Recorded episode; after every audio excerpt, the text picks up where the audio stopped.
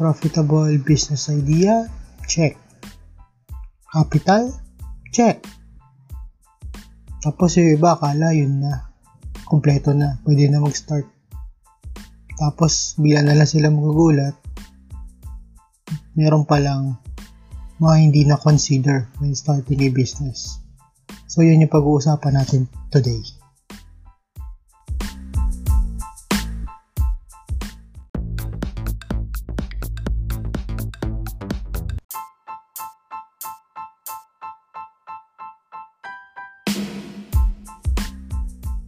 So before anything else, uh, request ko lang po, follow us and message us on Facebook. It's facebook.com slash TaxPod PH. So yun, ano ba yung topic ulit natin? Ito yung mga common mistakes na ginagawa ng mga entrepreneurs when starting a business. So isa-isahin natin, ano ba yung mga common? Ano ba yung mga madalas nakakaligtaan ng mga business owners when starting a business? Usually kasi sa sobrang excited ng mga business owners na mag-start ng business, so minsan dire-diretso lang sila. Kumbaga, ginagawa na nila yung businesses. Most mga mostly mga business mga businesses naman nag-start sila from scratch or backyard or sa bahay. No? Pero minsan parang marami kasi sila nakakaligtaan. Once na up and running na, kumikita na, so nakakaligtaan nila yung ilang mga bagay. So, una na dyan sa ating listahan is not registering the business. So, sa Tagalog, sa Filipino, hindi po nire-rehistro yung negosyo. So, yung iba nga, gaya ng sinabi ko kanina, kasi mostly naman, uh, agam-agam ng mga business owners kasi minsan is additional risk, additional investment, additional cash out pag nirehistro yung negosyo. Eh, yung iba, ang pananaw nila, since nag-uumpisa pa lang naman eh, pag nag-fail, madaling mag-leave, ah, madaling i-close. Meaning, hindi ka, actually, hindi ka na magko-close kasi wala ka namang in-open from the start. Wala ka namang pinag-registrohan, parang pinag-registeran. So, yun po. Uh, minsan kasi, when we start the business, when we start a business, dapat sineset natin yung straight. Do not start on the wrong foot. Bali, pag nagosyo tayo, start lang natin dun sa tama, dun sa umpisa. Kung ano yung umpisa natin, dapat maayos. Kasi pag nag-start tayo sa mali, nagka-cascade kasi yan eh. Tsaka, para din sa penalty, uh, ito, penalty po, uh, sa pananaw ng B I R, uh, non-registration, uh, ang fine po niyan is five thousand to twenty thousand pesos.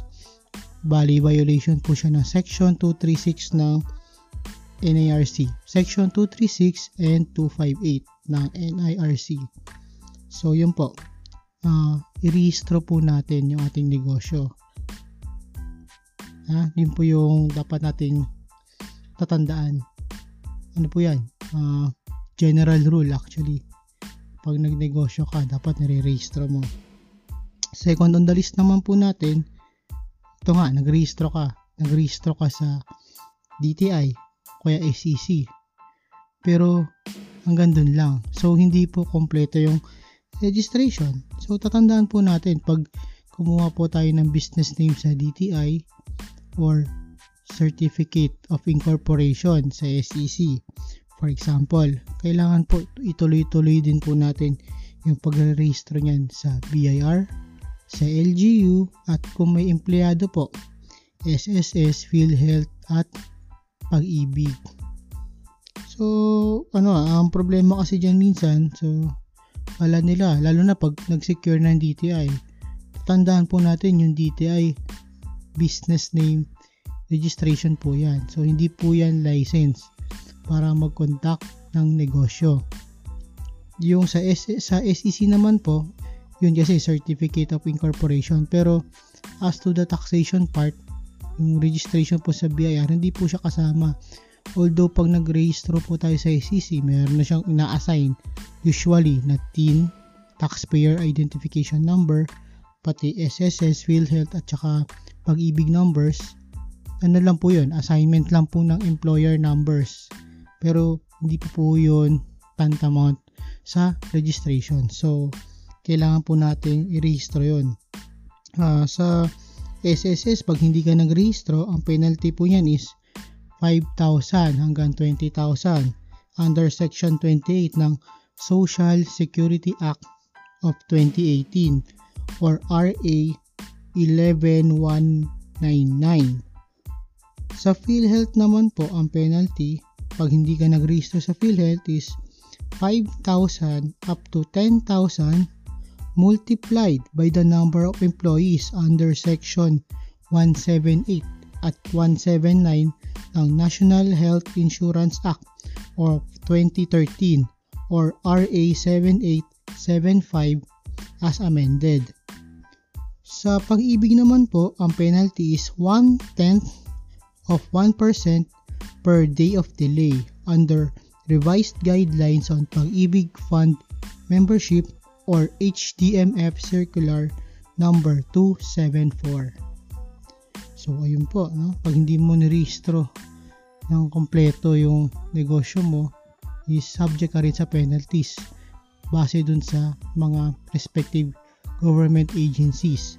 So hindi ko pa nga nabanggit dito, meron ding penalty sa L G U pero depende po kung saan yung location ninyo. So ayun po, ang nabanggit natin una, dalawang dahilan, mga common mistakes ng mga entrepreneurs, hindi po pagre-rehistro ng negosyo at hindi po nakumpleto yung registration. So dito na po tayo sa pangatlo. Ito po, nakarehistro ka naman, nakarehistro ka sa B I R, nakarehistro ka sa L G U, nakarehistro ka sa S S S, PhilHealth at Pag-ibig. Kaso lang, dun sa B I R, hindi ka po nag-secure ng books of accounts at authority to print receipts. So yan po, common ko rin nakikita yan sa ibang mga nagre-rehistro, lalo na sa B I R. Paano kasi, pag nakuha na nila yung C O R, akala nila yun na yun. Hindi po, nag-register din po tayo ng libro. Sa libro po, books of accounts, pwede pong manual or computerized, yung tinatawag na loose leaf. So, meron po yung format, no? At ina-apply po yan sa B I R. Yung authority to print receipts naman po, uh, hindi ka po pwedeng pumili sa National Bookstore ng resibo. Tapos, yun po yung gagamitin nating resibo. Uh, bali, bago pong regulasyon ng B I R is meron ka na mabibiling booklet sa kanila eh, na pwede mong gamitin sa mga unang transaction mo sa pagbebenta, para once na ma-rehistro ka na, ma-release na yung C O R mo, pwede ka na magbenta agad, no? Yung iba naman kasi uh, ano eh, uh, pag sinecure mo pa yung A T P, it will take time, pero yun po yung best kasi required po talaga eh. Pag hindi ko po kasi kayo nag-rehistro ng resibo, uh, may penalty po yan eh. Kahit hindi ka rin nagparehistro, sorry, hindi ka nagparehistro ng books of accounts saka ng authority to print. Uh, violation po yan ng Section two thirty-two at two thirty-five. So, one thousand po yan ang penalty under two seventy-five, under Section two seventy-five ng N I R C. So, yun po. Authority to print. Yung iba naman po, ang ginagawa ng mga, yung common mistake din minsan ng mga business owners is hindi ho nag-i-issue ng resibo. O yun nga, nabanggit po kanina, gumagamit ng resibo na nabibili nila sa National Bookstore. Hindi po rehistrado yung resibo. Medyo mabigat po yung parusa dyan kasi po, ang parusa po dyan under Section two sixty-four ng N I R C is penalty ng hindi higit sa ten million pesos. So yun po, medyo mabigat po. So dapat po ino-comply natin yung mga regulasyon tungkol sa pagresibo. So yun po, balikan natin. Ano ba yung mga nabanggit natin? Hindi ho nagsisecure ng books of accounts at authority to print, o hindi nagre-resibo, hindi nag-i-issue ng resibo, o nag-i-issue ng resibo pero hindi naman rehistrado sa B I R. So ito po, isa pa pong common na mistake ng mga entrepreneurs tsaka mga startup business owners ay hindi po nila nire-rehistro yung, eh hindi po nila dinidisplay yung annual registration fee, yung form zero six zero five, yung C O R, yung Certificate of Registration, tsaka yung poster na ask for receipt. Yun yung kulay orange na papel, no? So, usually, pag nagta-tax map kasi yung B I R, yan, yung tatlong yan, hinahanap nila yan. Dapat naka-display pro yan prominently sa inyong place of business. Ano po ba penalty niyan? Violation kasi yan ng, two, three, ng section two thirty-six ng N I R C at one K po kada violation under section two seventy-five ng N I R C. So, ayun po, no? So, yun ba kasi, baka sinasabi, baka mawala kasi kaya tinatago ko sa envelope dun sa file folder. Hindi po, dapat po naka-display po yan sa inyong place of business. So, yun po, moving forward, uh, pag nag-rehistro tayo ng negosyo, meron po kasing hinihingi, no, kung anong type of industry, lalo na pag sa S E C, diba, hinihingi yung primary purpose. Under corporation code kasi kailangan naka-indicate ano ba yung purpose dun sa pagkaka-incorporate ng corporation. Yun po, uh, meron kasi mga certain types of industries na limited lamang or regulated by specific laws. So, yun nga po. Tsaka under the corporation code kasi, once na ma-found out nila na nag-ooperate ka outside the scope ng yung primary purpose or nung business registration mo, uh, may penalties po yan. So, yung penalties yan, mababasa nyo sa Title sixteen, Investigations, Offenses, and Penalties of Revised Corporation Code of, of twenty nineteen or R A eleven two thirty-two. So, ayun po. Uh, aside from that, yung kada specific law, meron din silang kanya-kanyang penalty. So, pag nag-operate ka ng ganun na wala kang lisensya o wala kang permiso or hindi ayon sa batas, may kaukulan po yung parusa at penalty. So, moving forward again, uh, ito, madalas ko rin makita to sa mga startup businesses, no? Hindi po nagpa-file ng tax returns sa kadahilan ng wala pa naman silang operations. Tatandaan niyo po palagi, once na ma-issue na po yung B I R Certificate of Registration, required na po tayong i-comply yung mga tax types na nakalagay doon. So, ang compromise penalty kasi under section two fifty-five na N I R C, eh, nakabase po yan sa gross earnings. So, hindi po naman lalampas yung compromise penalty sa twenty-five thousand. Pero tatandaan po natin, aside from that, kung meron pong basic tax due na hindi nabayaran, yung basic tax due kukumpitan po ng twenty-five percent surcharge at twelve percent interest per annum. So, medyo mabigat din po yun. So, yun po.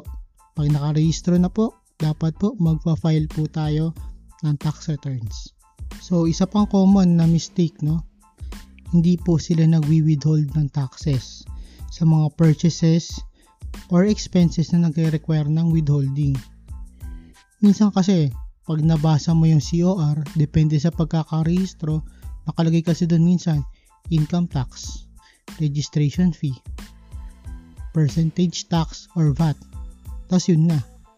So, minsan, ang pananaw ng mga taxpayers, ah, ba't ako magwi-withhold? Hindi naman ako withholding agent.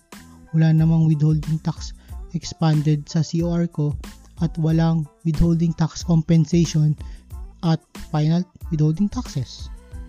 So, tatandaan po natin, ha, may effect din po yan sa deductibility ng certain type of expense for income tax purposes. Malinaw po yan sa Revenue Regulations number two ninety-eight. So, aside from that, yun po, meron din siyang compromise penalty na hindi lalampas sa twenty-five thousand pesos plus surcharge na twenty-five percent dun sa basic tax due at twelve percent interest. So, yun po. Kailangan po magwi-withhold tayo.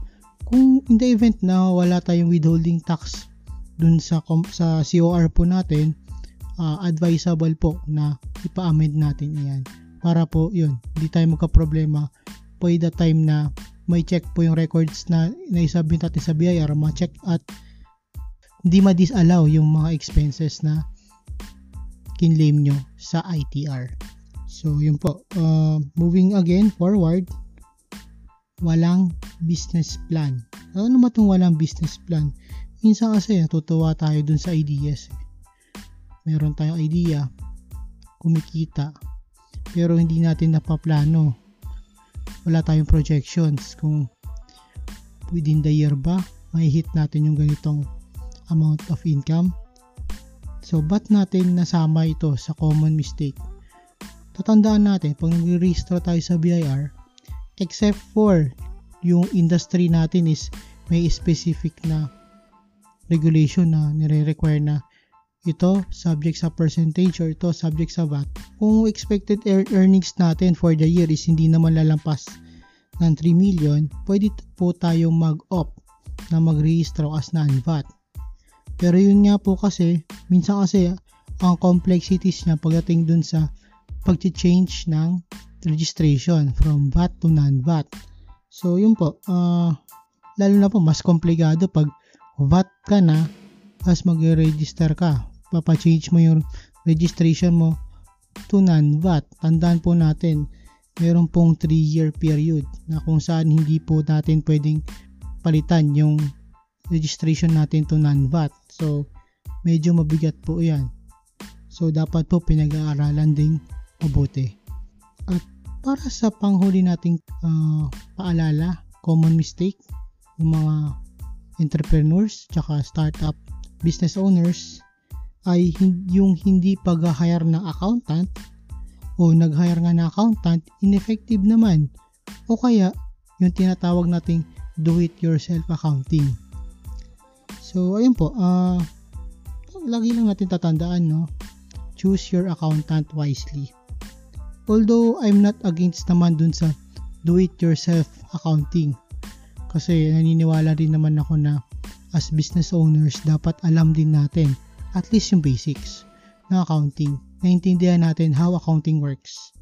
Um, it is suggested talaga that you hire an accountant so that you could focus dun sa goals ng iyong business. Kasi po, uh, kung divided yung attention ng business owner dun sa uh, pagbebenta or pag-produce ng produkto, tapos on the side ah, siya pa yung mag-aasikaso ng accounting, more or less kasi baka hindi niya maabot yung goal niya sa company or sa business idea. Sabi nga nila, ah, mahirap maging jack of all trades, so mas maigit talaga, mas maganda talaga na meron kayong accountant na magagabay sa inyo para makaiwas sa penalties at to see to it na updated yung financial records, which uh, makakatulong sa inyo sa pag-decide sa mga next steps nyo sa inyong negosyo. So ayun po, uh, recap lang natin kung ano yung mga common mistakes, no, ng mga entrepreneurs tsaka mga startup business owners, no. Uh, una na dyan, hindi po pagre-registro or incomplete registration ng business.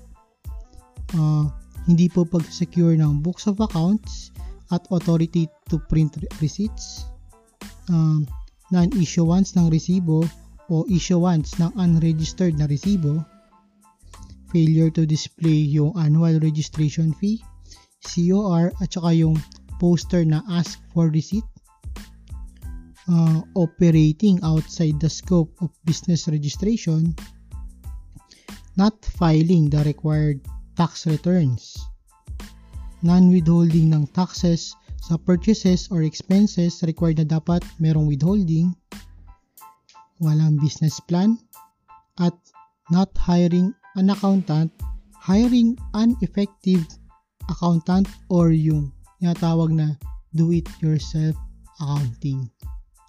So sana po nakatulong itong mga pinoint out natin na common mistakes ng mga business owners para po by the time na kayo na yung business owner, alam nyo na po kung ano yung mga dapat i-consider, dapat iwasan at dapat gawin. So yun po, before we end yung ating podcast, inaanyayahan ko po kayo na i-review yung annex ng R M O seven twenty fifteen para sa list ng mga compromise penalties. So, para po by the time na mangyari sa inyo tong mga to, mga common mistakes, uh, alam nyo po yung mga dapat na compromise penalties, kasi ang tendency minsan nasisindak, kasi dinadaan sa sindakan minsan ni B I R. So kung hindi po kayo informed, eh, baka mag-give in po kayo minsan yung kina-charge na penalty. Maganda rin po na alam nyo rin ito. Uh, next po, uh, inaanyayahan ko rin kayong makinig sa tax service ni Sir Randy Casilan. Mapapakinggan po siya sa U N T V thirteen fifty kilohertz every Tuesday and Thursday seven to eight p.m. sa yun, sa U N T V, uh, Radio La Verdad thirteen fifty. Tsaka po, ano, gamitin natin yung oras sa social media wisely. So, mag-follow po tayo sa group Tax Help in the Philippines. So, dun po, sinasagot po nila yung mga questions nyo regarding taxes in the Philippine setting. So, ayan po. Uh, maraming po salamat sa inyong oras, and hanggang sa susunod po na episode na TaxPod P H. So yun po, follow po and message us sa Facebook, facebook dot com slash taxpodph. Maraming po salamat and God bless sa lahat.